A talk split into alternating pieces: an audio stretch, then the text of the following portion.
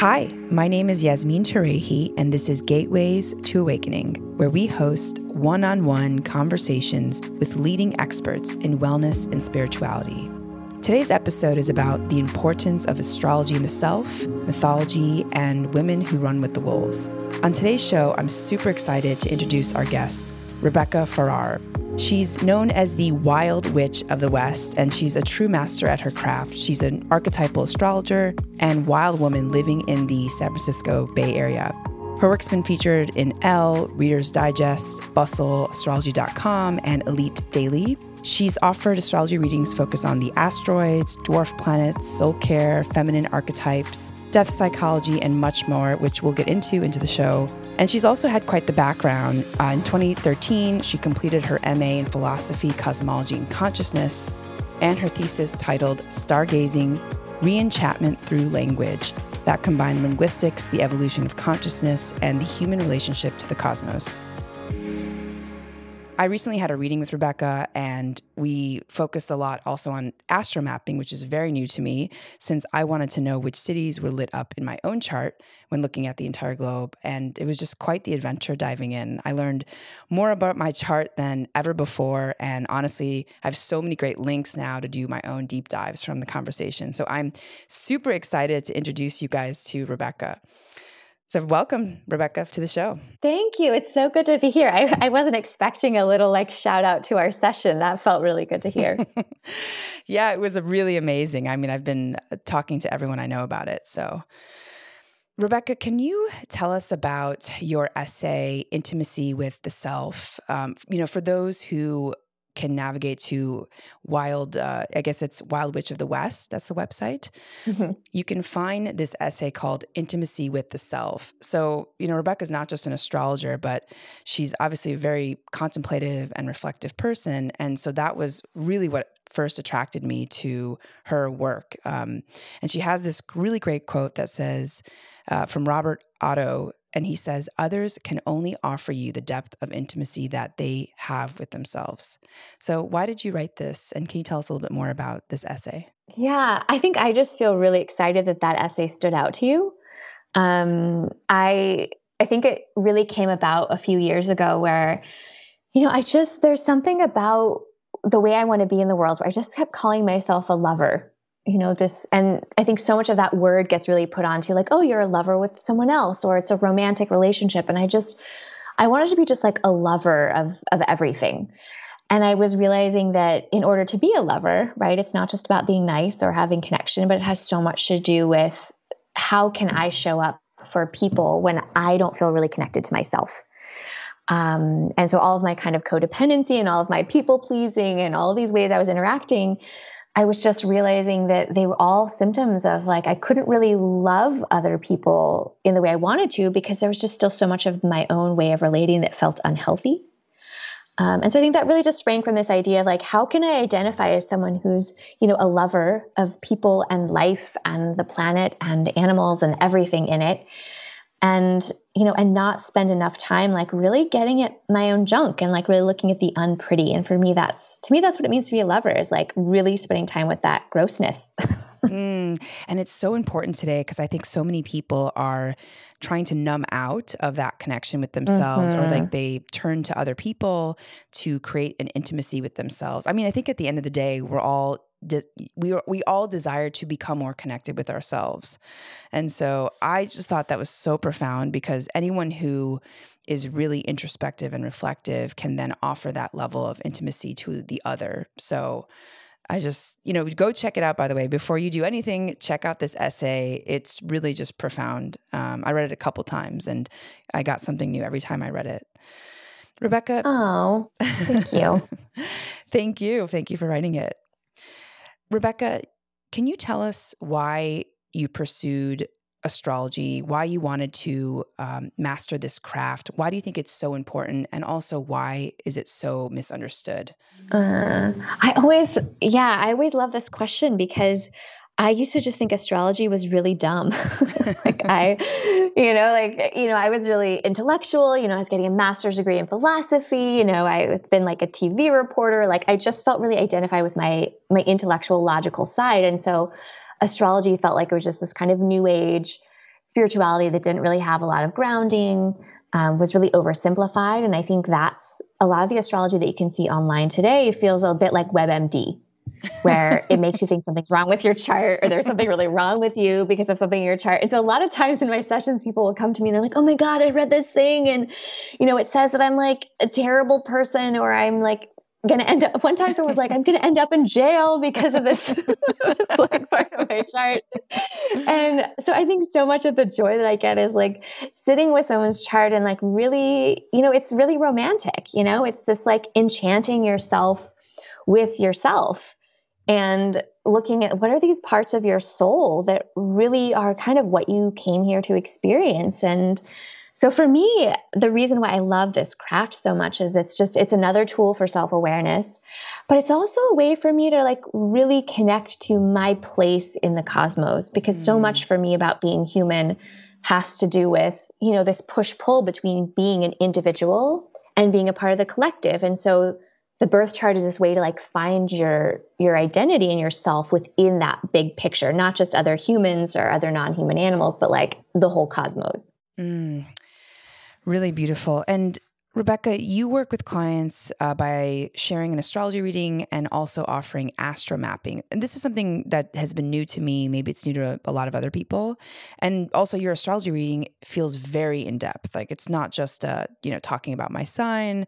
We we spent you know an hour and a half together. So I would love for you to share, like, what does it mean to do an astrology reading um, and also astro mapping? And by the way, if you'd like to use me as, as an example um, and any of these questions, feel free to. That's why I wanted to. I wanted to do the reading for multiple reasons, but one of them was to make it uh, tangible for our audience so they they can understand what does it mean. You know, what does it actually mean?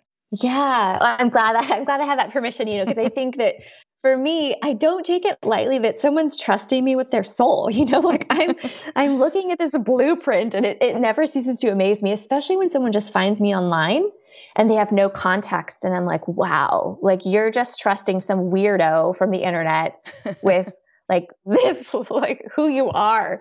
Um, but yeah, for me, so much of that process is, you know, how do we just appreciate someone's complexity? And so for me, the complexity actually is really found in the planets. Um, this is something that really differentiates archetypal astrology, which is focused on the planetary archetypes, from maybe more traditional astrology that focuses more on just the signs. You know, so when you read a horoscope and it's like, oh, you're a Taurus, you're going to have this type of day or whatever, I really try to get people away from thinking about themselves as these kind of like 12 zodiac boxes you can fit into. Um, and instead looking at what are these planetary relationships in the chart and how do these patterns actually uniquely make you because that's what's different right is that the moment you're born what were these planets doing? That's going to be a lot more unique to you than just because you were born within the same 30 days as someone else and so your sun sign is the same. Mm, yeah.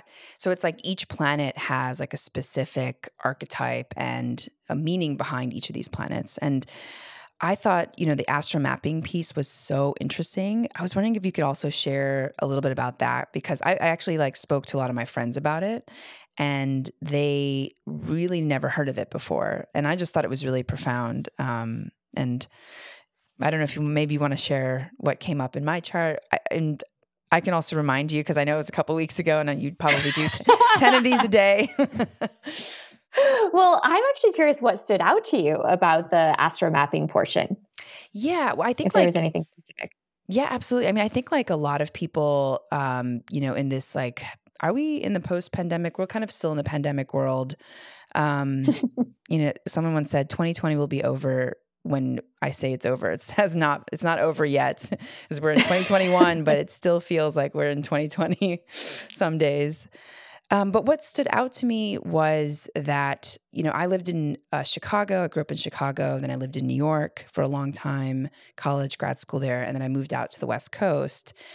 And I felt like my uh, career and a lot of parts of my life started to really uh, change a lot once I moved out to the West Coast.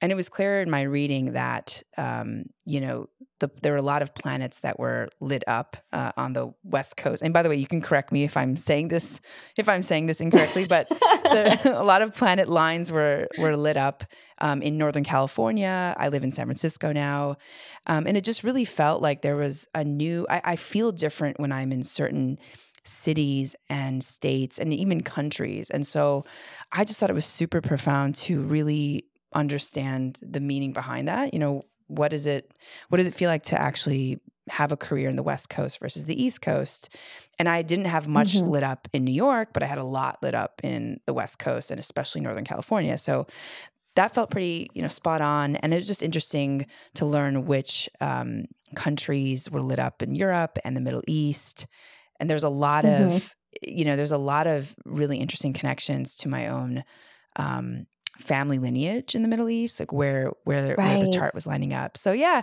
I just thought that was really profound, and I think for me, it, you know, I was considering a move out of California, and I think after that session, I, I'm just.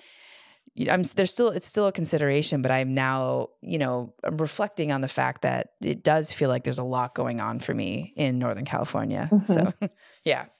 No, I'm so glad that you mentioned those pieces because I you know astro mapping to me is just a it's a tool but in this tool you're you're taking you're basically matching you know the latitude and longitude lines of the earth with the degrees of the zodiac.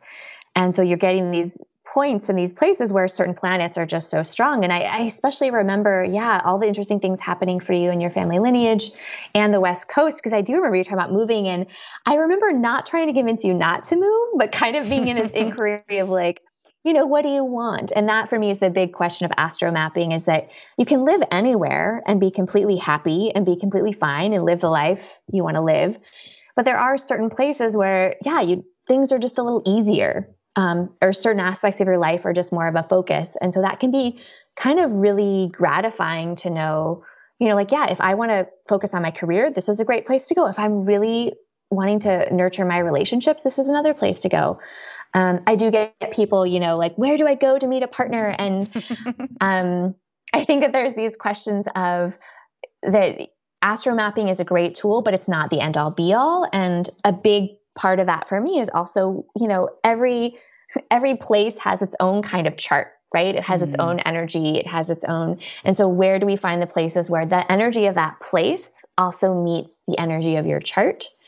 Um, and I, that's not every time I use the word energy, it feels really generic and like kind of new agey. But I mean, it's more of like a, a pattern um, that you can line up, if that makes more sense. yeah, yeah, absolutely. And I think, and I, I, when I was doing some research, I remember you you spoke about the planets and where they are kind of hitting the the United States and other parts of the world and what that means. So, and I can just give a brief example. I think you mentioned in the Midwest that Saturn was over it and that had a certain meaning. Like like each of these planets have an archetypal meaning. So I was wondering if you could share, you know, maybe Midwest, East Coast, and West Coast. Like what is what are like the the planets and the archetypal qualities of each of those planets? Right. Right. So that's a yeah, I'm so glad you asked about. I feel like I'm going to say that every five minutes. I'm so glad you asked about that because you're just such an intuitive question asker. I feel like you're you're just like knowing exactly what would make sense to talk about. And that's why you do this. Um, oh, thanks. But there's this thing called um, geodetics, which is different than astrocartography or astro mapping. But it's this idea that every location kind of goes through. It starts with kind of like the Greenwich line, and that you go around the world and you kind of assign certain chunks of the earth with different zodiac signs. Um, and so the, the the east coast of the United States tends to be like the Capricorn sign, which is which makes sense. It's like more, you know, more about status. It tends to be more focused on like authority, more traditional. Um, and then most of the United States, in particular, is ruled by Sagittarius, which is this energy of you know like big box stores and farms and like big trucks and kind of this like big, go home or go big or go home mentality that for me is so much of kind of the shadow side of America, like consumption and wanting just like to have things. Um, and then where this shifts in America is actually when you hit, I think it's like Santa Barbara, where from there north, you get more of a Scorpio energy, which is so much more around like, what are we uncovering? You know, what's really under the thing? So there is this place I feel when I go from Northern California to Southern California, I can almost feel where it switches, mm. um, where things start to feel a little bit more like what's hidden under the surface, a little bit more like esoteric. Um, you know, there's a lot more therapists in Northern California, which is very Scorpio. Um, what's under the surface versus SoCal, that you know is maybe still kind of holding the energy of the rest of the U.S. It's a little bit more about like fame, and Sagittarius is so much about being seen. Um, so those are, I think, the, the geodetic piece of it to me is also really fascinating because again, it's just like another layer of of how location impacts your experience. Wow. So interesting. What is uh, Europe? if you if you know off the top of your head, and if you don't, we can skip it. But.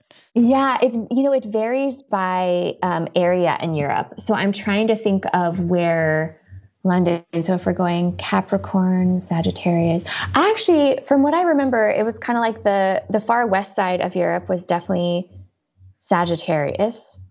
Or no, no, sorry. What's before Sagittarius, Cap? We're going backwards. Sagittarius, Capricorn. I'd have to think about that.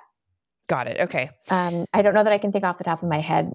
Oh, I'd yeah. have to do look at some of the angles of the latitude longitude lines. Okay, I'm sure that we'll get so many questions about that because I, I thought that was so fascinating and um, and then and what about like the planets over the coast? Because I remember hearing you say something about Pluto over the west coast.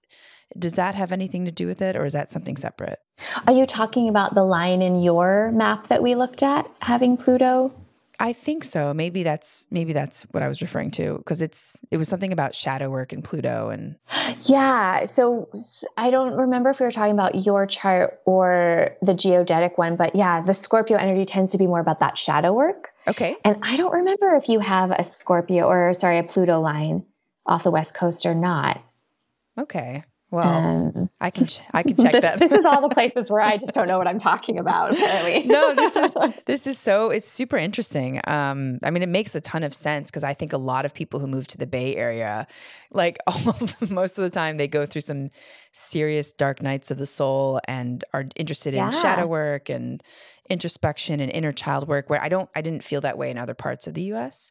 So um, and that feels true for a lot of my friends who moved from the East Coast or Midwest to the Bay Area, or even just northern, like I guess the north of uh, California. The same thing, like Seattle and all those places. So super interesting. Yeah.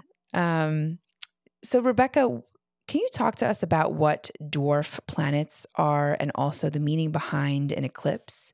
Uh, as a representation of our shadow because I know that that came up as well in the reading, and it was the first time that I'd ever heard about dwarf planets. Yeah. Yeah, so in you know in astrology we obviously have all of these planets and with a visual eye up until only a few hundred years ago we didn't know that there was anything past Saturn. You know, we didn't have the telescopes, we didn't have technology and so it used to be that Saturn was the end of the solar system. Um, and so then when other planets started to keep being discovered, we realized, okay, it's, you know, then we started to explore just to Pluto. But then, you know, technology kept getting better and better. And we realized, okay, there's so many other kind of planetary bodies in our solar system. And so, you know, dwarf planets are the ones that are out past Pluto. There's also an area called the TNOs or the trans Neptunian objects. Um, and so these are just planets that their size and their location um, puts them in a different category. Mm. Um, another example, you know, asteroids. There's an entire asteroid belt between Mars and Jupiter with over a million asteroids. Wow. Um, and so when we think about the solar system and we look at astrology, you know, we tend to focus on just a few planets. But I love in people's charts, you know, showing them these other planets that are kind of new to our consciousness and these asteroids that are also new to our consciousness. Mm. Um, and so the kind of the representation of what they mean in our minds may not be as clear yet in some ways because we haven't maybe come into contact them into contact with them as often. Um, but yeah, for me, the dwarf planets are like, what's this other world past Pluto of all these other orbiting bodies that no one talks about? And there's there's quite a few of them.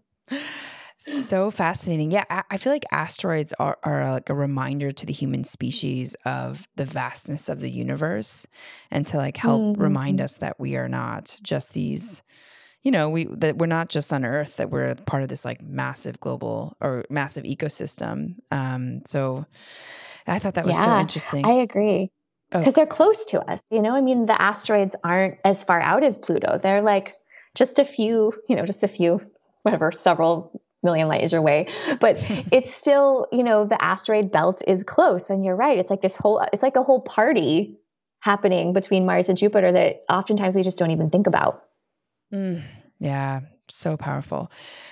Uh, Rebecca, can you also talk a little bit about the meaning behind an eclipse as a representation of our shadow? Because I, I know that that um, is a link that I think you sent me, but I just thought that was very interesting. Like, what does it mean to be an eclipse season? Um, you know, and especially I think as it relates to, you know, Carl Jung has talked a little bit about the shadow. Mm-hmm.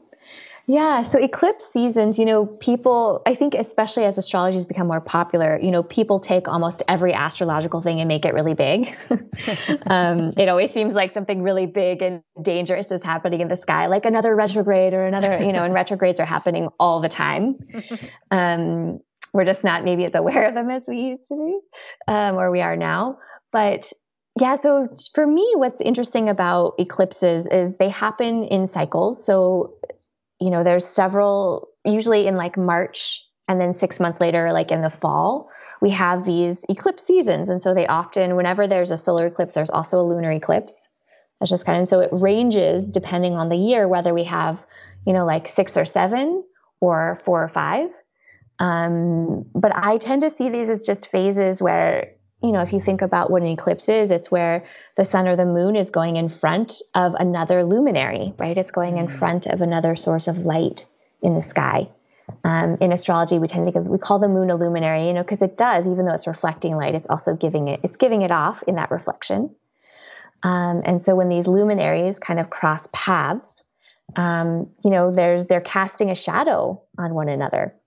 Mm-hmm. And for me, this always symbolizes like what what were we missing before? What were we not seeing? And how does the unconscious come into a new relationship with something? And that's to me really, you know, what the shadow work is. It's this place of if I'm not aware of something in myself, it's going to rule my life, right? There's a quote by Jung about whatever is unconscious in me shows up as fate.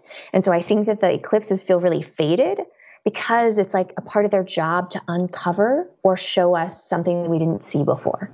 Mm. Um, wow. I think that's so. I have a deep appreciation for eclipses. I mean, there's so much you could go into with eclipses. I tend to feel like they are just these, like in the portals or the the few weeks where we have eclipses. They feel like a whole season to me. you know, it's like feels like so much happens in a short amount of time. Where something something definitely speeds up an evolution and I don't mm. always know exactly why or what. And some people feel eclipses more than others. Some people are born near eclipses, and so I would think they would also have a different relationship to them. Mm. Um, yeah, it's fun to it's fun to think about these moments in time where something becomes uncovered.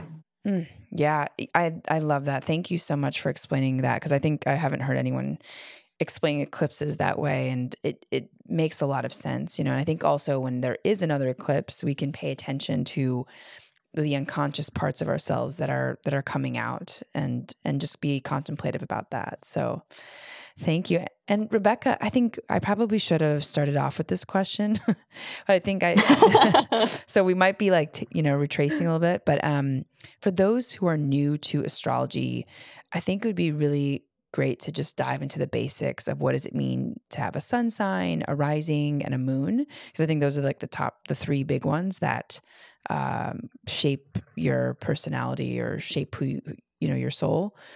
And what does that? Yeah, what does it mean? Maybe you can talk to us a little bit about that and and the natal chart.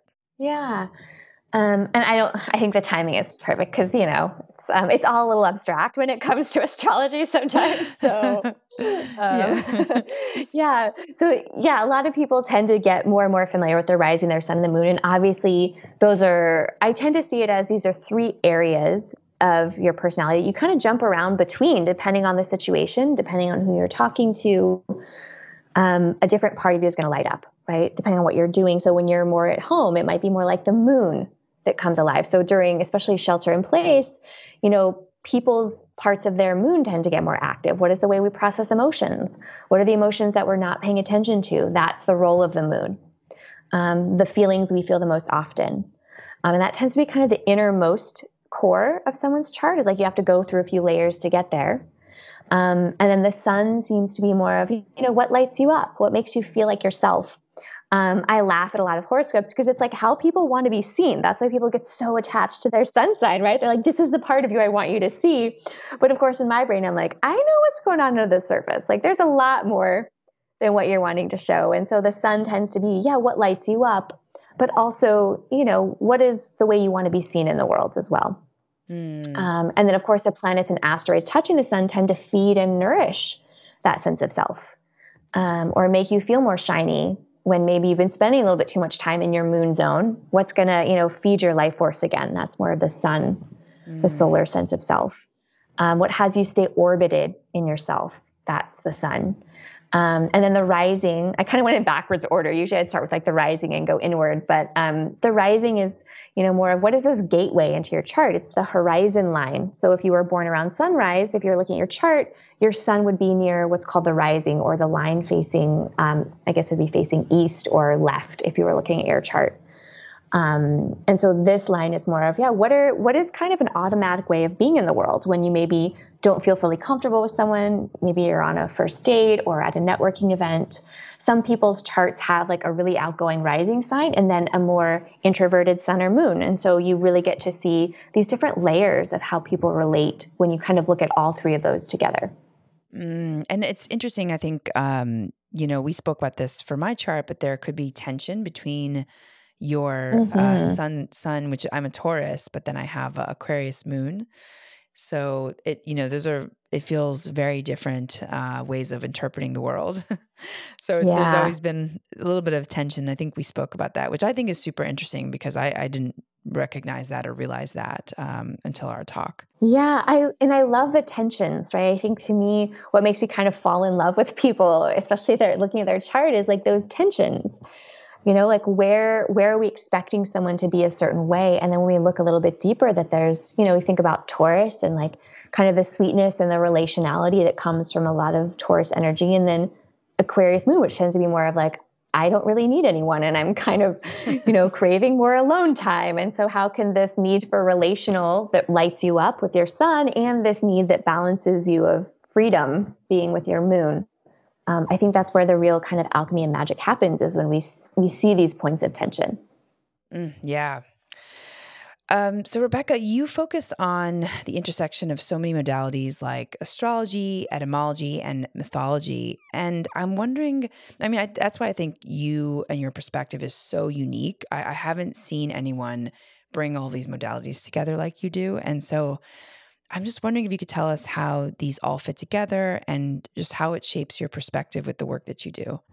You know, I, I feel like I just kind of want to thank you for even like seeing that complexity in what I do because I, you know, so much of when you talk about being an astrologer, it's kind of like, oh, you know, it kind of ends there. And I do feel like there's so much more going on for me around what archetypes are that is, you know, it's mythologies, it's the way we experience language. Um, and so I really see kind of these intersections as um, places where we're just trying to uncover more of what's there. And for me, all those things do that, right? With etymology, we're trying to figure out like what is the meaning behind a word. Um, with mythology, it's similarly. It's like what what is this message that's kind of symbolically being shown to us? Um, I guess I'm like living into living in a Scorpio geodetic area of Northern California. I just am like, what's under it? Um, but that's so much of my own chart is this, you know, I present outwardly as, you know, like funny and maybe like a little quirky and like nice. Um, but what's really going on is just a lot of desire to like get deeper and go under. Um, and so it feels really good for someone to, I think, see that part of me because I don't feel like that's often the way that people first notice about my business and about what I'm up to. Mm.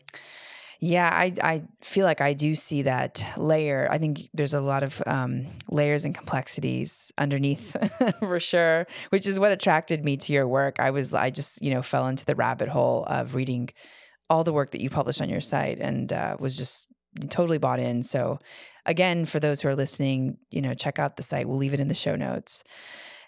And Rebecca, you've worked with the book Women Who Run with the Wolves. And correct me if I'm wrong, but I think that you also run uh, circles with other women on this work.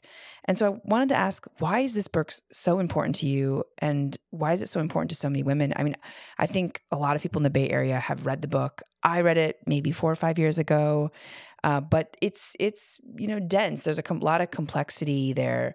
Um, so I'm just curious like why did you choose that book? Cuz for me, I, you know, I think it's one of the hardest books to actually unravel and um, so i'm curious like why why you chose that book and then also what kind of work you do with the book hmm.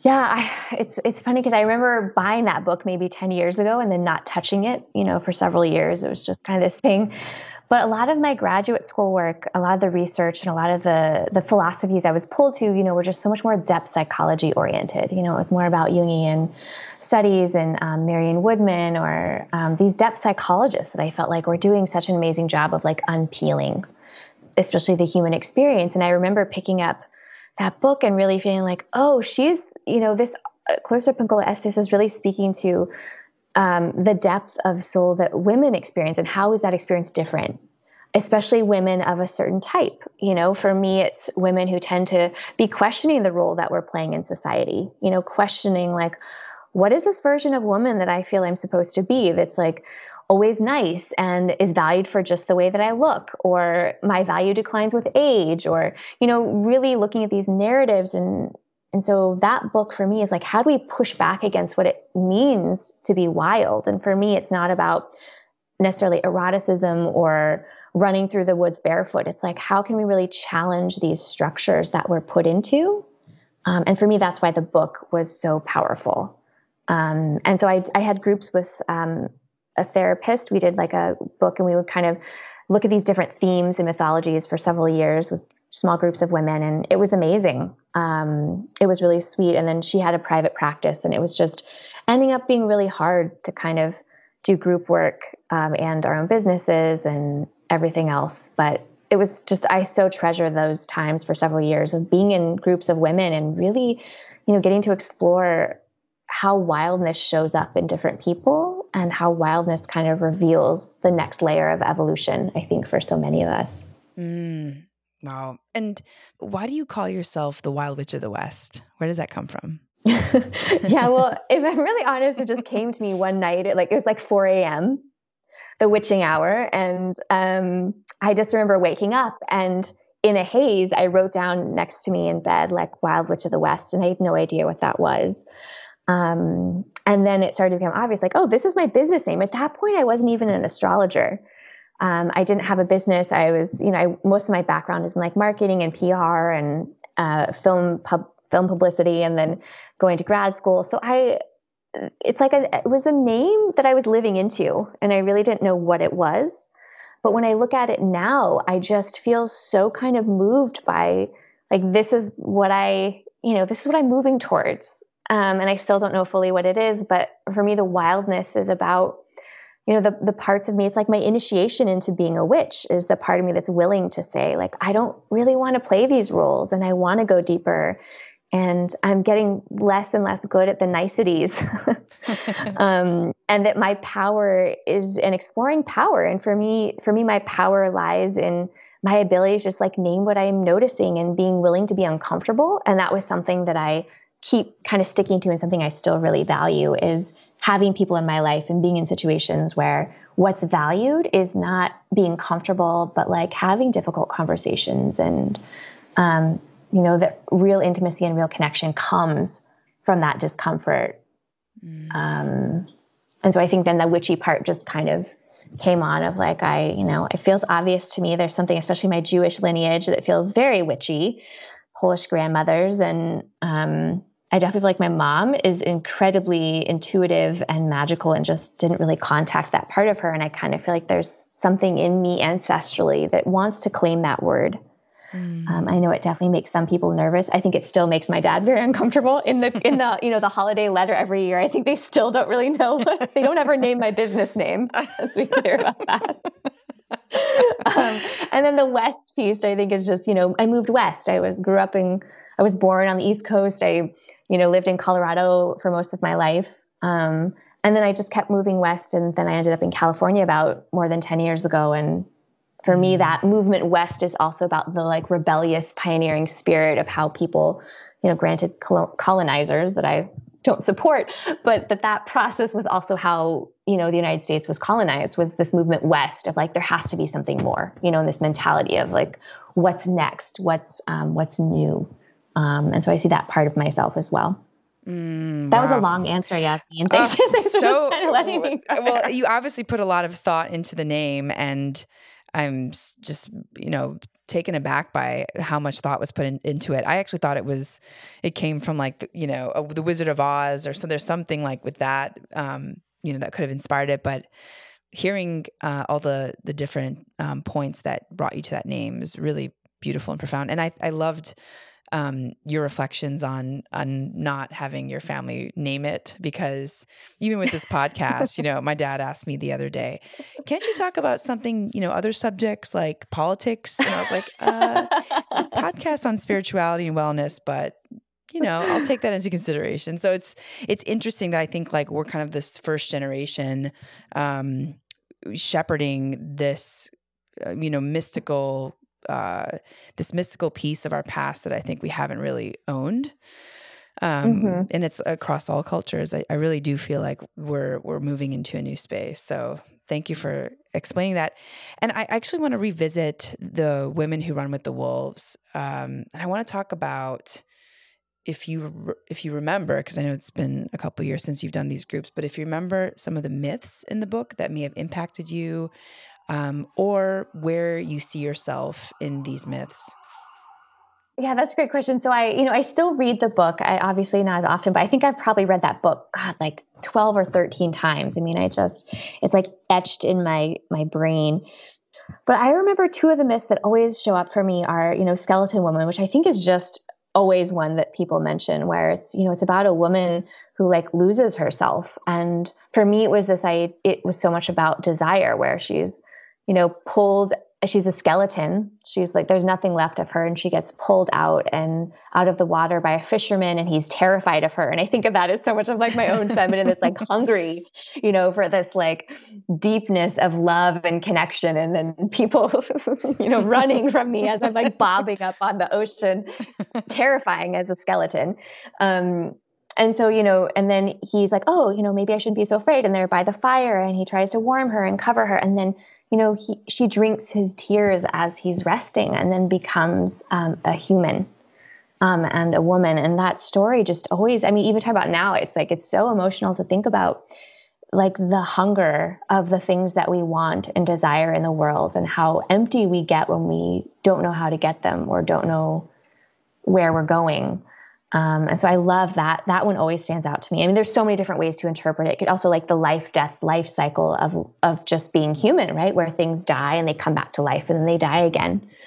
Um, and then the other one I always think about is um, seal skin, soul skin, where someone steals a woman's. Uh, it's like these mermaids or seals, and someone steals a pelt. Um, and when someone steals the pelt, they have to go with this person. And oh, so it's again these stories of men inter, you know kind of interacting with women. Um, and in this myth you know this man is like well you have to stay with me. I have your pelt and he's kind of like blackmailing her. It's a real power dynamic. And then she's she's finally like she chooses herself even over a son and a husband and says like i have to go back to where i'm from. Um, and there's something so moving to me about her just following her soul. Um, and you know, not being trapped in this dynamic where there's obviously unhealthy patterns of power happening. Mm-hmm. Um, and that kind of choosing point, it feels like for women and a lot of people in general, like how do I choose myself and how do I choose relationships and where do those, in, the, where do those meet? Um, so yeah, those are the two myths. I mean, God, there's so many of them, but those are the ones that always stand out to me the most. Mm, I I remember Skeleton Woman. I don't remember the second one, but I, I got full body chills as you were relating them um, because I think every woman can see a part of herself in those stories. Like there's just like this this heartbrokenness underneath it all that I think we've all experienced, and like it's just a part of life, right? The the cycles. Yeah. So beautiful. I, I, think we could have a whole conversation and podcast interview just on women who run with the wolves, but that would require me rereading it because it's been it's been way too long. Um, I, I did the last time I read it was actually at Burning Man, um, and I had a little bit of a stage in the middle of the desert rereading one of the myths. So it was a, quite a profound uh, reading. Rebecca, can you tell us about your essay, "The Never Ending Hero's Journey"? Um, I'd love to just. I think that the Joseph Campbell hero's journey arc is so important, and I love your perspective on this never-ending um, hero's journey.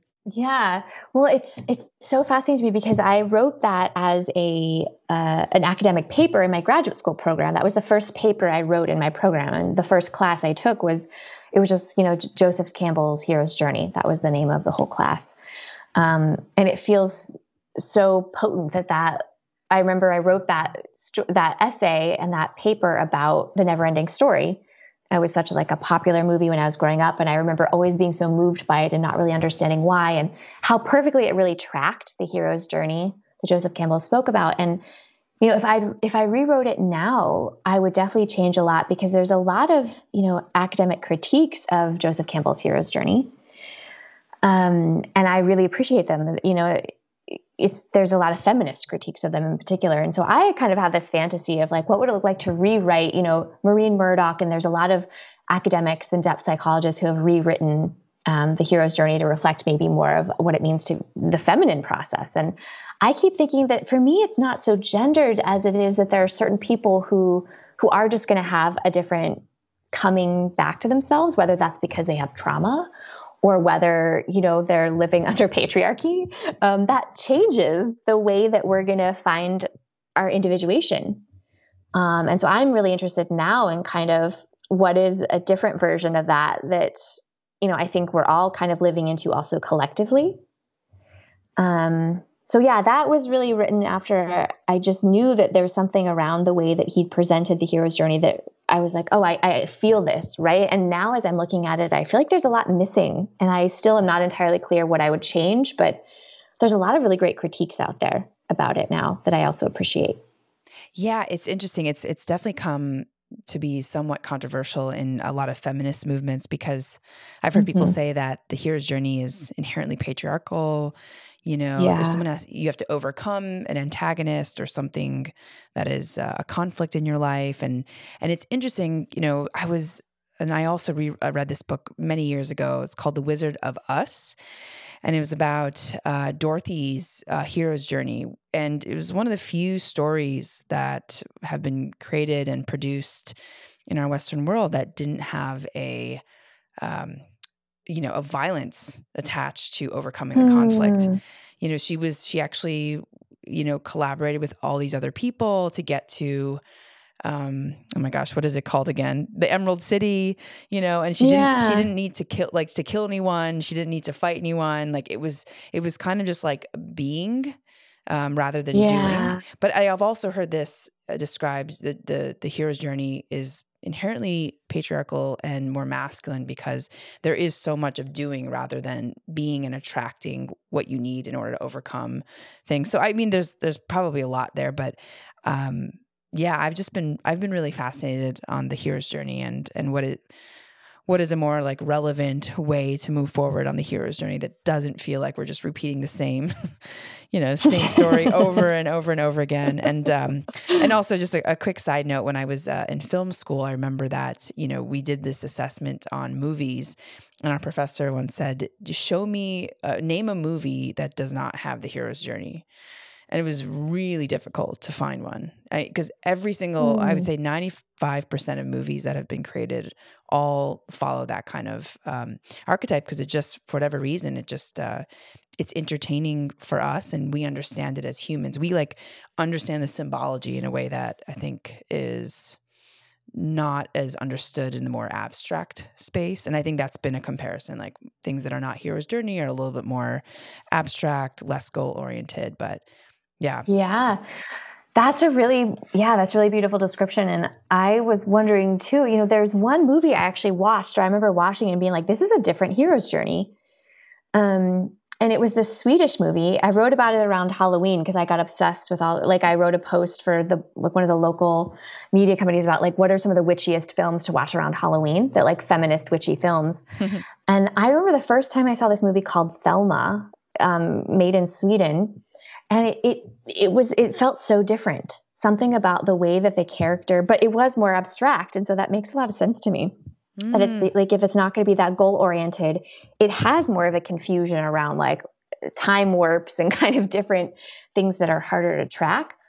Um, but yeah, I forget you're a filmmaker too. I mean, it's like, what do you not do, Yasmin? I don't understand. oh, thank you, Rebecca. Um, and I want to also, Rebecca, lean into where you learned your philosophy from. Like, how did you, how did you become the Wild Witch of the West? I mean, you spoke a little bit about the like the the name, but I'd love to understand your journey, how you ended up in grad school.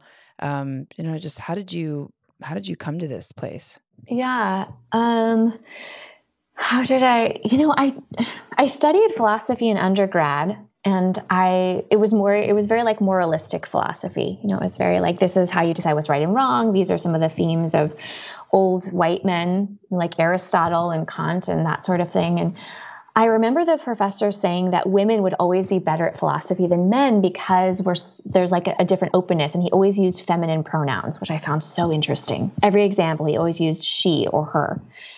Um, and it was life changing to me. And so even though it was my minor, I studied journalism and then I did TV reporting and like PR. And there was always this kind of in the back of my heart of like, I, you know, there's just this need to know, right? Like there's this satiate, this curiosity that just like can't be satiated. And so then I finally, you know, was like, I'm ready to be a hippie in San Francisco and, you know, moved to the Bay. And so I started a grad school program in philosophy. And it was still a lot of old white men that we studied. Um, but these were mystical white men. Um, and they, they were, you know, there were a lot of critiques of the feminist versions too that I appreciated. And so I kind of feel like my philosophy and my way of thinking was so shaped by my grad school program. I I feel ever indebted to studying at that place. Um, even though it was all of my teachers were old white men, I, I felt like it was the first time I'd come into contact with philosophy in a way that was um, soul making, like that you could really feel your soul be expanded by it, and talking about ideas and cosmology theories of how the universe was created. And I just remember every time I walked out of class, I just felt like alive um, and enchanted with being on Earth, which is something that I, you know, I often feel feel a bit like an alien taking notes about how to be human and being around people who I felt like were asking the same questions I was. And so for me, it was the first time I think I felt a sense of belonging and meeting other people with such similar philosophies. And so I don't know how I got the philosophy other than I I think there was just a part of my being that always craved knowing and I finally found a place where like I could satiate that. Mm. Um, and now it just feels like it's a it's a part of me. And I probably am not as curious and as interested as in topics now. I almost feel kind of stuck in my way of thinking. It's like I left a philosophy program and suddenly I was like already a know-it-all, but now I'm even more of a know-it-all. um, but yeah, so so fascinating and interesting. I love that you're a, were a philosophy major. I've always made this statement that I think some of the most interesting people are people that study philosophy in undergrad. Um, mm-hmm. and and I and I think you know um, obviously your work in PR and TV probably were super helpful to the stage that you're on right now because Wild Witch of the West is a platform really. I mean you've got a lot of different um, modalities and things going on in, in your platform. So, Rebecca, can you maybe tell our listeners a little bit about the themes that have emerged from the clients that you have spent time with? Like, what are you've done this now for so long? You've done you've read so many charts. What are some things that maybe you see as themes, and then what are some things that surprise you? Um, yeah, I mean, I think that sessions always kind of start out the same, you know, where someone's like, I want to know about relationships. I want to know about money. What's my career? You know, or people just genuinely wanting to get to know themselves better. Um, so I feel like they always start that way. Um, but then where we go is usually just affirming and affirming the decisions they've already made that make so much sense. Um, I think that's my favorite part is that people come with all these questions, but it's often just me kind of acknowledging and reflecting back, like, you can trust yourself. Mm. Like, you're, mm. you're doing good. I feel like I try to say that just in like a really kind of silly way of like, you're doing great. Like, you, you don't it's like you don't really need me other than to reflect back how great you are and that you're on the right path. Mm. Um, I do think the difference can be sometimes where we're talking about timing and someone's trying to decide like when they want to move or maybe when they want to try to get pregnant that there are phases that kind of allow things to be more ripe is the word i would use. Like the potential is higher at certain times. Um, but i'm always kind of amazed that i usually end up in the same place in the same conversations. I don't know that i've ever had a session it's very rare that i have sessions where someone doesn't cry like that. I don't think I was like that. I just think that I know that my style is maybe a little bit more relational um, than other astrologers. Like I've had sessions before where, and you know, maybe ten years ago, where I just remember they're usually men, male astrologers, like talking at me for like hours. You're like, oh, well, you're like this, and this is how you do things, and you just kind of feeling like they're like not seeing me. It's mm. not. There's nothing we're co-creating. I'm just like a chart, and they're speaking at me, and so what I'm really inspired by in working with clients one on one is like really wanting to hear them and like listen in a way where they you know feel heard but also in a way where they can know that they're just going to talk about things and something's going to come up and that's the point um, that we end up always getting to where we need to go in those conversations but i'm often kind of surprised that it's more so much more of just a relational process than it is just a chart process mm. which is what i love about it yeah, I remember in our uh, reading, you said, because I said, I don't want to interrupt you. And you said, no, please do. you know, I want to hear mm-hmm. from you. And I just thought that was really sweet. I definitely felt held and seen and and also you know there was a conversational element to it because i agree i think a lot of times when you're trying to learn a little bit more about yourself through different modalities there's just like a blanket statement of this is who you are and and then you walk away with so many questions that don't get answered. So i just i really appreciate that. Yeah i'm glad that that felt good to you i mean i know we're both tauruses so it's kind of like i know the relational factor is probably important either way but yeah i know some people kind of want that. Like i can feel where they just like want me to talk at them and they just aren't really a part of it and i feel like that's not the way that my intuition can really tap into them. Like I know that in my sessions, a big part of what gives me the intuition, the information I need is is because of that relationality. Mm. Um, sometimes without it, when I don't feel connected to someone, I just I can't even barely read the chart. It's like my brain just goes blank. Like I'm not getting any information. I don't know what to say, and so that's why I know that the relational piece is is what makes it possible. I guess. Mm, yeah. Rebecca, so, last couple questions. Um, what are some books or resources that have inspired you on this path? Like maybe one or two that you could recommend to folks to check out on. It doesn't have to be astrology, uh, but if maybe maybe astrology and wellness or spirituality or some of the other topics and modalities that we've discussed today, like mythology, soul. Mm. Yeah, I mean, I my teacher who I studied with in graduate school that was my main motivator to get into astrology, um, Richard Tarnas. He has an incredible book called Cosmos and Psyche, and um, it's really dense. It's kind of hard to read, but it's really the, where you can break down the archetypes, the planetary archetypes, and really think about astrology outside of this lens of just horoscopes. Mm. Um, so I love his work, and he wrote it while he was at Esalen, you know, like really tracking the planets. And um, so his, I mean, also his book, The History of Western Mind, is amazing. Um, but other books, you know, one of my favorite. Uh, books is actually by Esther Harding, and it's called The Way of All Women. And she's a depth psychologist. She studied, worked with Carl Jung, and like Toni Wolff is that she was kind of Jung's mistress. And I don't want to demean her by saying his mistress. I'd say they they had a relationship.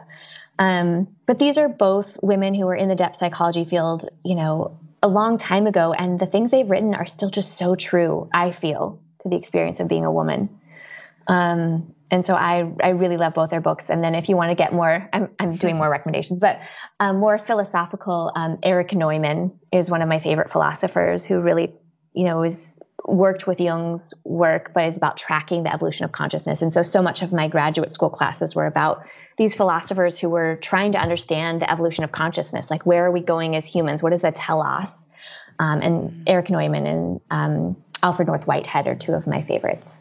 Okay, amazing. I'll check that I out. didn't know I had so many recommendations. So I didn't, this I didn't is great. I might have to get those titles from you after because I I know folks always ask like, what are the book titles, and sometimes they're not easily uh, findable. I guess on Amazon. So we'll get those into the show notes.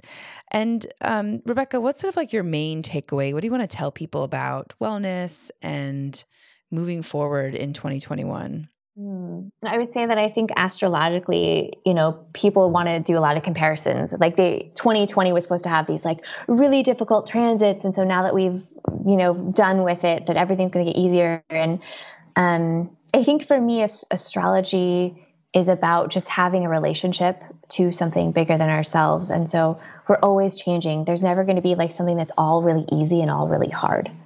Um, and I think that's what I'm walking away with for the new year is that as a collective, I think we still have a lot of work to do.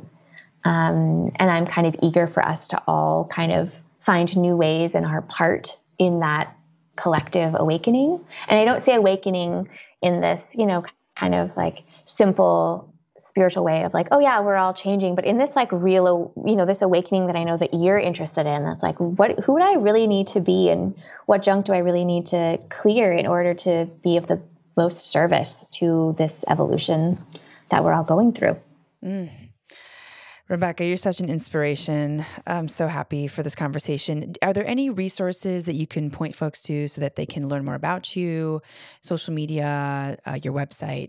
Uh, yes. Uh, so my Instagram, uh, Wild Witch of the West, um, is a great place. And then my website is wildwitchwest.com, or you can just Google search Wild Witch of the West. Those are both the places to get more information. Um, and I always just welcome if people are on my site and they emailing me, have even like a simple question of more resources. I'm I'm always happy to just answer people's questions. It's it's fun for me to be a point of contact and resourcefulness. So wonderful, Rebecca. Thank you so much for your time. This was an incredible conversation. I feel like I learned so much, and I'm sure that you're going to have a lot of people uh, navigating to your site for a reading um, or more questions. So thank you so much for your time. Yeah, and thank you. Just your your thoughtfulness and intentionality does not just you know it's so obvious to me. So thank you for being you. Oh, thank you so much, Rebecca. And for our audience, thanks for joining and for listening. In this episode, we learned about the importance of astrology and the self, mythology, and women who run with the wolves with Rebecca Farrar. And you can tune in to Gateways to Awakening, where we host one on one conversations with leading experts in wellness and spirituality. Thanks again.